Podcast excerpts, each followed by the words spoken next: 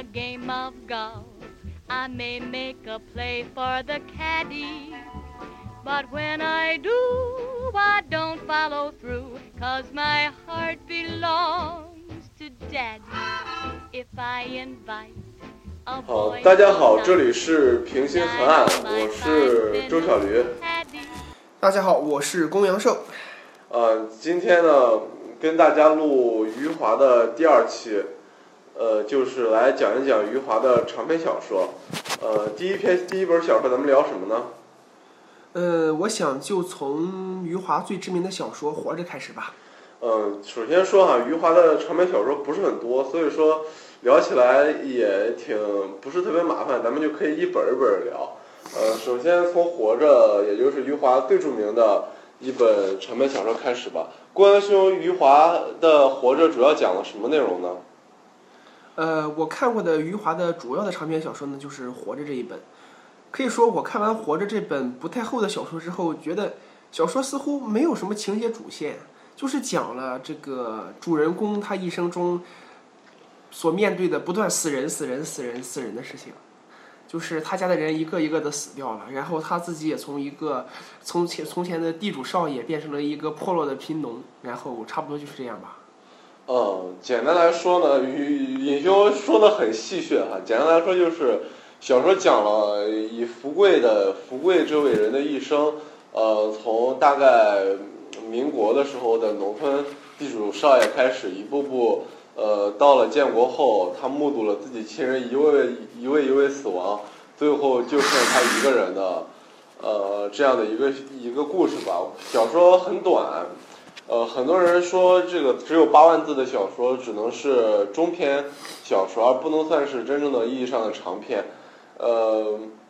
最初呢也是在收获上发表的，发表了就引起了很大的轰动。呃，为什么？因为小说采取了一种非常特立独行的叙述方法。呃，在这个叙述方法，接下来咱们大概就会知道，呃，接下来听众们就会知道，我是比较认可的这种，而公羊兄是觉得这样写很无聊的。就是它是完全的平铺直叙，它既没有语言特色，也没有嗯情节的跌宕起伏，也没有大场面的描写，仅仅就是很日常平庸的那种对话，然后一个人一个人不断的死去，呃，到了最后只剩下福贵一个老人，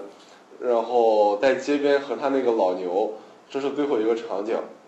嗯，而且啊，我再补充一个花絮，就是《活着》在我们那一年的高考的语文阅读上还出了，出的就是小说的，要么是最后一段，要么是第一段。我还是感觉到当年我在高中跟同学力推《活着》这本小说，还是为同学们的高考语文成绩做出了点贡献的。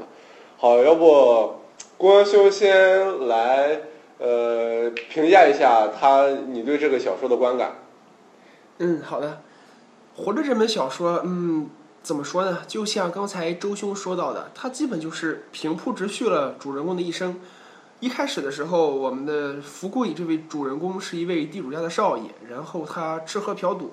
嗯，挥霍光空了家里的家产。后来呢，他就被壮国民党抓去当了壮丁。当了壮丁之后呢，后来他又回乡，回乡之后就开始务农。新中国之后，他被在这个阶级的认定里面呢，被认定成了贫农。后来呢，他又经历了大跃进、文革等等，然后这些许多的事情吧，一直大约一直是到嗯余华写作之前大约几十年左右的样子吧，然后这个小说就结尾了。确实像周兄说的那样，书中没有任何情节的跌宕起伏，所有的那些东西都是用一种非常啊说的好听一点叫朴实的语言把它们说出来的，然后都是一些小短句，也没有什么形容词，没有什么描写。可然后这样就我觉得这样就给读者造成了一种很奇怪的印象，就是这本小说是没有情节的推动力的，它完全是根据时间往前滑动。能把这篇小说延展到八万字，而不是八千个字就结束的主要原因就是，近代中国的大事情有太多了。我们可以从这个地主的生活开始写，然后写到抗日战争、内战，然后可以写到建国，写到大跃进，写到文化大革命。这中间有太多的苦难或者说事件可以被填塞到这部小说里面，然后就让这篇小说有了八万字的规模。但是实际上，对于这个主人公来说，他只是在这八万字里面随波逐流，在大时代里面随波逐流。而在这些随波逐流中体现主人公，或者说体现作者想要表达的这个苦难主题的东西呢，就是不断的死人，就是主人公的爹死了，然后妈死了，然后他老婆死了，然后他的闺女死了，儿子死了，孙子死了，然后就是这样的事情。可是我觉得这样的一味的死人，而且在八万字中死了十个人，十个人左右吧，我详细数忘了，就是平均每一万字就要死一个人的事情的话，不断的死，我感觉给读者带来那种心灵的震撼就会不断的衰减。嗯，当时我刚买到《活着》这本小说的时候，看了看开头，就翻到它的结尾，觉得它的结尾是一种具有一种感人的力量的。可是当我真的顺着开头一直看到结尾的时候，反而觉得结尾是平淡的。不断的死人和最后的那个结尾，实在是已经消磨掉了我内心中本来可能有的那种感动或者震撼。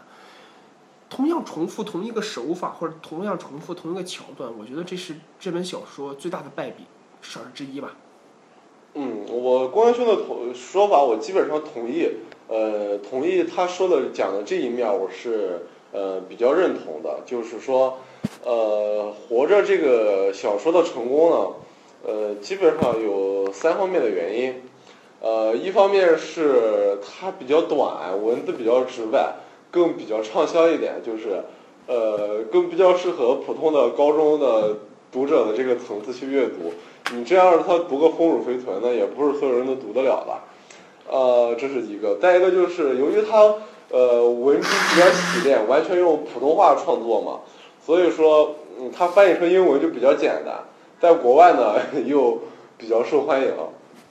嗯，然后反馈到中国来，余华就成了著名作家。当然，必须得有这样的成分。呃，第三点就是，呃，张艺谋的电影，那个电影大获成功啊。呃，从和和当年的《红高粱》一样吧。其实《红高粱》但对于莫言来说不是很出色的作品，却成了他的代表作。呃，就像余余余华的《活着》一样，就突然的就成了了不起的。嗯，这样一个作品，呃，活着这个小说呢，呃，我认我个人我对它的定位就是，它在现中国现当代文学史上，呃，有一定的地位，呃，可是不是算是最杰出的伟大的作品，呃，提到公安凶手批判的那个平铺直叙的，呃，那个描写的手法，我想说，我想说两点，呃，一个就是不要忘记了，呃，余华的。呃，身份，他是一个先锋派的作家，所以说我们呃读的时候一定要一定要敏感的感受到小说里边所带有的先锋性和它的尝试性，呃，这是一个，呃，再一个是呃不要忘记了余华在活着呃之前的作品都是那种极其血腥暴力的，就是非常的刺激，这个在我们前面的作品都写到了，而。写到了活着之后，突然画风一转，转成了这样一种呃，非常的朴实也好，平淡也好，平庸也好的作品，却恰恰又获得了成功。我们就要思考这个作品的价值。嗯，呃，这两点，嗯，郭阳兄有什么想说的？嗯，我倒是觉得余华之前的作品未必。他们确实在之前的他他的短篇小说，还有那些中篇小说里面，余华确实渲染了很多的暴力，还有说其他的内容。但是他们的语言风格似乎是一脉相承的，就是那种没有什么华丽的辞藻，然后平实，同时又有带点虚无缥缈的味道那种语言。嗯嗯，我刚才周兄说的我非常同意，就是这种语言为他的海外翻译和他带来海外读者，给他提供了一个很很嗯很好的机会，因为。很多的中国作家喜欢在他的文章中掺一部分他的方言，而这种方言的味道是很难翻译的。再者，余华的这种平铺直叙，让很多对中国没有什么概念的读者也能够很好的阅读《活着》这本作品。而如果去阅读莫言的《蛙》的话，可能这个国外读者就会面临很大的挑战。对。我同意，然后我再再说这两点，大概就是我们怎么，我们希望读者从什么样的角度去理解他的这种文风和这部小说，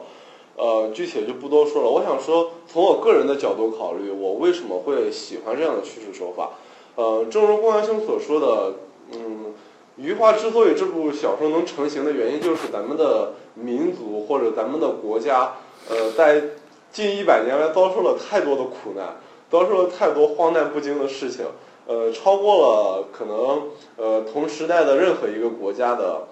呃程度，呃，确实，而且余华在描述，而且呃现当代的作家几乎都是靠写这个这样的苦难而开始的，嗯。嗯余华呢也步入了这个行列，呃，就是在《活着》这部小说当中，还有之后的《兄弟》，我觉得《兄弟》是更出色的作品啊。接着咱们再说，他却没有采用一种嗯大起大落，呃，包括矛盾很集中的事情，不像说是文革的时候又什么呃打砸抢啊，又怎么着，包括抗日战争的时候又没有什么呃同仇敌忾那种感觉，采取了一种平淡的，仿佛是。呃，他站在九十年代那个立场上去，呃，静静的回溯那段历史。后来，后来发现，呃，以福贵那个老人的身份，发现所有的那些动荡不惊，包括所有家人的死去，都只不过是他漫长人生的一个注脚。意思就是，呃，经历了那么多的苦难，在一个，呃，在我们在众多作家的笔下都是那样的大起大伏。那样的大悲大喜，而在余华的笔下却是那样波澜不惊、平铺直叙，让我们感受到一种嗯叫什么创伤恢复的力量，就是治愈系的力量，就是我们觉得嗯可能真正经历过了那经历过那些苦难的人，最后在回首往事的时候，呃所有的痛苦不堪、荒诞和凌乱，最终都变成了人生的一个角注，最终。呃，在他讲述他由于各种离乱的经历而导致他亲人一个个死去的时候，呃，他的叙述的视角是平淡的、平静的。所以说，我们发现人生最终的意义就是活着，就是无论经历怎样的嗯怎样的动乱和离浪，苟活，呃，或者说生存啊，不是生存了，呃，这个在余华的序言里边有说，就是活着，呃，成为咱们中国人具有坚强内心的。一种信仰，一种治愈系的力量，呃，还因为前一百年的创伤过度过于的苦难，我们怎样去面对它？余华给了我们一个解释，就是活着，就是依然到了，哪怕亲人全死了，自己孑然一身，也能够在田间喝着跟水牛一起唱歌，这就是这部小说给我的力量，好。呃，说实话，我在读这篇小说的时候，嗯，也发现了余华对这种主题的这么一个偏爱，或者说这就是他写的主题。而余华在《活着》那本呢，就是作家出版社的那个版本呢，呃，那本书不是因为《活着》太薄了嘛，给它填填塞了很多的序言，对，加了特别多的序。是，好像是四个吧。然后余华在序里面一遍一遍的说，活着是一种是一种中国人特有的一种坚韧的力量。可是呢？说实话，我一直对这种所谓的民族力量、民族特点这种非常宏大的，而且有点虚无缥缈的事情不怎么感冒。就是我们怎么看待这个事情呢？因为我觉得这是一个有没有选择的问题。如果我是主人公福贵的话，如果我遭遇了这么多悲惨的事情，可是我除了活着还能有什么其他的选择吗？既然我的亲人们不得不死去，那么我似乎也没有什么其他的好的选择。而且在这篇小说里面，余华因为用那种非常非常像白开水一样的这么一个描写方法，导致主人公的福贵他本身就是面目不清的，嗯，以至于我们并不知道活着这个是这个概念在主人公福贵身上到底有怎样的体现，或者说他是怎样看待这个事情的。活着只是变成了一种单纯的事实，然后就是主人公福贵活着，而活着的这个人还是面目不清的，完了。所以这让，我觉得《活着》这个东西在《活着》这本小说里面，变成了一个过于空泛，或者说崇高的这么一种理念，而并不是一个比较好的主题。嗯，我我清楚宫阳兄的意思。宫阳兄对这个小说存在两方面的否定，一个是对于这种所谓民族精神或者说民族信仰的一种嗯不认可和怀疑，另一个是对余华这种。呃，概念先于文笔的这种文风的一种否定，就是说，呃，他在他这个概念或许在他的逻辑里边是自洽的，但是作为一个单纯的文学作品，它并没有展示好，对不对？对，就是这就是像“活着”这两个字，就把整篇文章的其他部分都吞掉了。对，这就是你认为就是说余华不是米兰昆德拉，余华不是加缪的原因是吧？因为后现代的不是卡尔维诺，后现代的作家都是概念先于文限于文章，但是余华在里边不算是最出色的，可不可以这么认为？呃，说实话，我对现代或者说后现代的分野并不是那么的清楚。嗯，我只是觉得余华的文章写出来之后给我的感觉是这样的，就是嗯空泛，而且意志似乎不是很清晰。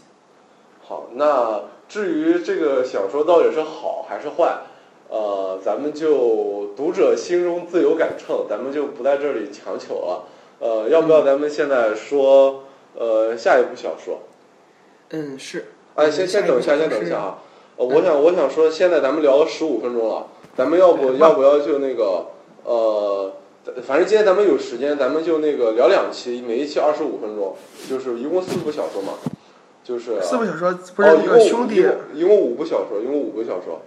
那个活着兄弟，还有那个《许三观卖血记》在细雨中呼喊和那个第七天。啊，对对对，呃，哎兄弟，我觉得《许三观卖卖血记》可以谈一谈，但是那个在细雨中呼喊好像看过的人很少很少很少，要不然咱对对对四部。对，要不咱们就活着跟兄弟聊一期，然后嗯那个细雨中呼喊跟第七天呃聊一期，行不行？许许三观卖血记跟第七天哦，是许三观卖血记跟跟那个第七天，行吧？嗯，不过那个叫什么？那个叫兄弟和那什么和许三观卖血记，我是一点儿也没看过。哦，行，那不要紧。哎，我觉得那个啥，我觉得那个活着跟许三观卖血记聊一期吧，因为都是同时期的作品。哎，许三观卖血记，你看的它是一个什么类型的？是反映民生疾苦类型的，就是和第七天的那种新闻感觉的。它跟活着非常类似，活文笔都是一样的。活着兄弟的啊下部跟第七天更类似。啊，那那行那行，啊那这样，然后再有是那，你看他那个什么了？那个叫《十个词汇里的中国》和那个《我们生活在巨大的差距里》呃，看了看了，都看了。呃，那咱们把那点儿也掺到第七天里吧，他俩都像新闻似的，我觉得。啊，行行行，啊，OK，就这样，好好好，你这要剪掉吧？啊，可能也不麻烦肯定剪掉，肯定剪掉，啊没问，题。行。呃，好，那咱们进入余华的下一部重要的小说，呃，就是《许三观卖血记》啊。呃，事实上，《许三观卖血记》写在《活着》之前，它的完成度呢没有《活着》那么高。呃，就是，但是文风之所以把它跟《活着》拿在一起谈，是因为它的文风跟《活着》是极其类似的，都是那种平铺直叙的语调，讲述的内容呢也是呃，大概是某一个时代的某种苦难的情绪。呃，而最终体现出的是那种余华所宣传的普遍的人性，大概就这样。呃，不知道公羊兄对《许三观卖血记》有什么了解呢？嗯，说实话，我没有看过《许三观卖血记》。呃，我所知道的就是《许三观卖血记》的也很火，好像仅次于在余华的小说里面，应该是仅次于《活着》吧。然后听这个名字就知道这是一个那种苦大仇深类的那么一个小说，但是说实话，我并没有看过。嗯，没看过也就没看过，不是很出色的一个作品，但是也很成功。余华是国内作家里边儿极其，就是他每一部作品都有人叫好，每一作品都有的卖，他还是很少的能赚钱的那么一个作家。呃，《许三观卖血记》事实上写于《活着》之前，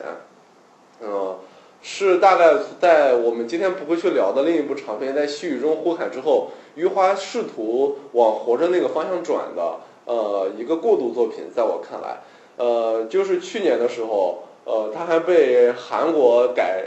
呃，韩国导演改成了电影儿，那个电影跟《活着》就没法比了，完全就是一个呃韩国式的狗血的电影，没有体现出某种社会的讽刺的意义来。呃，他《许三观卖血记》大概就是讲了这么个故事，嗯，就是在呃以以前那个时代的中国。呃呃，人们靠有他们呃一些贫苦的人，他靠卖血为生，而许三观就是人生一共卖了几次血，呃，然后第一第一次卖血就娶了媳妇儿，第二次卖血怎么着怎么着，我具体记不清了。然后后来他意识到，呃，他有他的大儿子不是他亲生的，呃，是他那个，呃，是他那个媳妇儿跟他一个非常有钱的人生的。然后又很难过，然后牵扯到父子之间的情感，呃，后来呢，那个大儿子生病了，呃，许三观又多次卖血，终于给他凑齐了，呃，凑齐了那个医药费，然后最后一家人就团聚了，呃，大概就是这么个故事吧。听着这个故事和活着很不一样啊。嗯，对，呃，我之所以把它拿在一起谈，就是它的文笔是很一样的，它其中牵扯了很多呃很苦难的生活，比如说就是呃没有没有饭吃啊，就是呃大呃大概是大跃进或者什么时候饥荒没有饭吃，许三观嗯跟他们的呃跟他的儿子一起想象吃什么排骨啊、黄鳝呀、粉蒸肉啊类似的之类这这样的东西，呃，然后呃。大概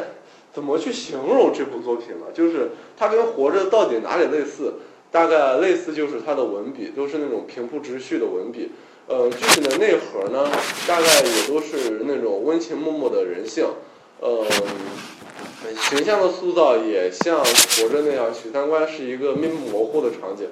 嗯，可是它的具体的呃一些桥段，就是呃桥段的设计上，它显然是用了心的。呃，在情节上，呃，也是，呃，不像活着那样，就是完全没有桥段。他在桥段的设计上是用心的，一一些情节上也是很矛盾、很集中的。最终的海外评价也非常好了，大概就是这个样子。嗯，那么周兄对这本小说，你觉得这本小说是比较好还是比较坏呢？呃，我觉得，呃，在余华的作品里边，属于水准之上的作品。呃，余华。呃，在放在现当代文学史上呢，他不是很出色，嗯，比活着要低一个等级吧，大概就是这样。呃，他主要是他那个，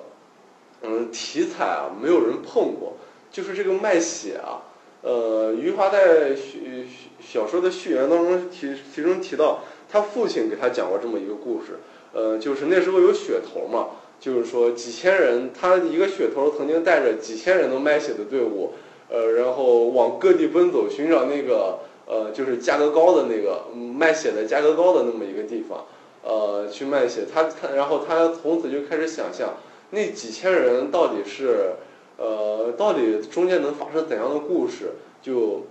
呃，从然后就出来这么一部小说。呃，大概我当时看到他这个序言的时候，我是非常激动，我以为他会能写成类似于。呃，陆犯焉识的某些的桥段那种那种感觉，你懂吗？就是，呃，陆犯焉识中的某些桥段，不是说是从。严歌苓的那个做陆犯焉识里面的某些就是场面非常宏大，呃，叙述技非常精巧的某些部分，呃，但是出来这么一部作品，我说实话，我觉得格局有点小，呃，嗯，作为一部完整的小说来看。呃，可是呢，却也体现了余华某种特有的风格和特质，呃，还是挺值得一读的。作为提高自己文学修养来看，大概就这样。它的整个的意义啊，什么东西的，没有活着那么深。I just adore his asking for more, but my heart belongs to Daddy. Yes, my heart belongs